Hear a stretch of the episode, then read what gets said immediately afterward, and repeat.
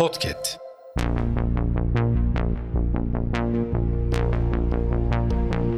Merhaba sayın dinleyenler. Hafızanın yeni bölümüyle karşınızdayız.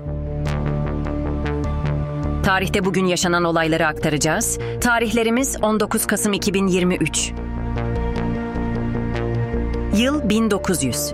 İngiltere'de seçme ve seçilme hakkı isteyen 119 kadın avam kamerasına zorla girmekten tutuklandı. Yıl 1938. Atatürk'ün naaşı İstanbul'dan Ankara'ya hazin bir törenle yola çıkarıldı. Yıl 1967. TBMM hükümete ülke dışına asker gönderme yetkisi verdi. Donanma alarma geçirildi. Ankara'daki 28. Tümen İskenderun'a hareket etti.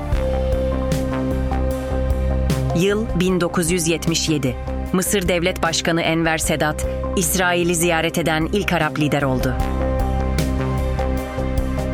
Yıl 1985. ABD Başkanı Ronald Reagan ile Sovyetler Birliği Devlet Başkanı Mihail Gorbaçov, Cenova'da ilk kez buluştu. Hafızanın sonuna geldik. Yeni bölümde görüşmek dileğiyle. Hafızanızı tazelemek için bizi dinlemeye devam edin.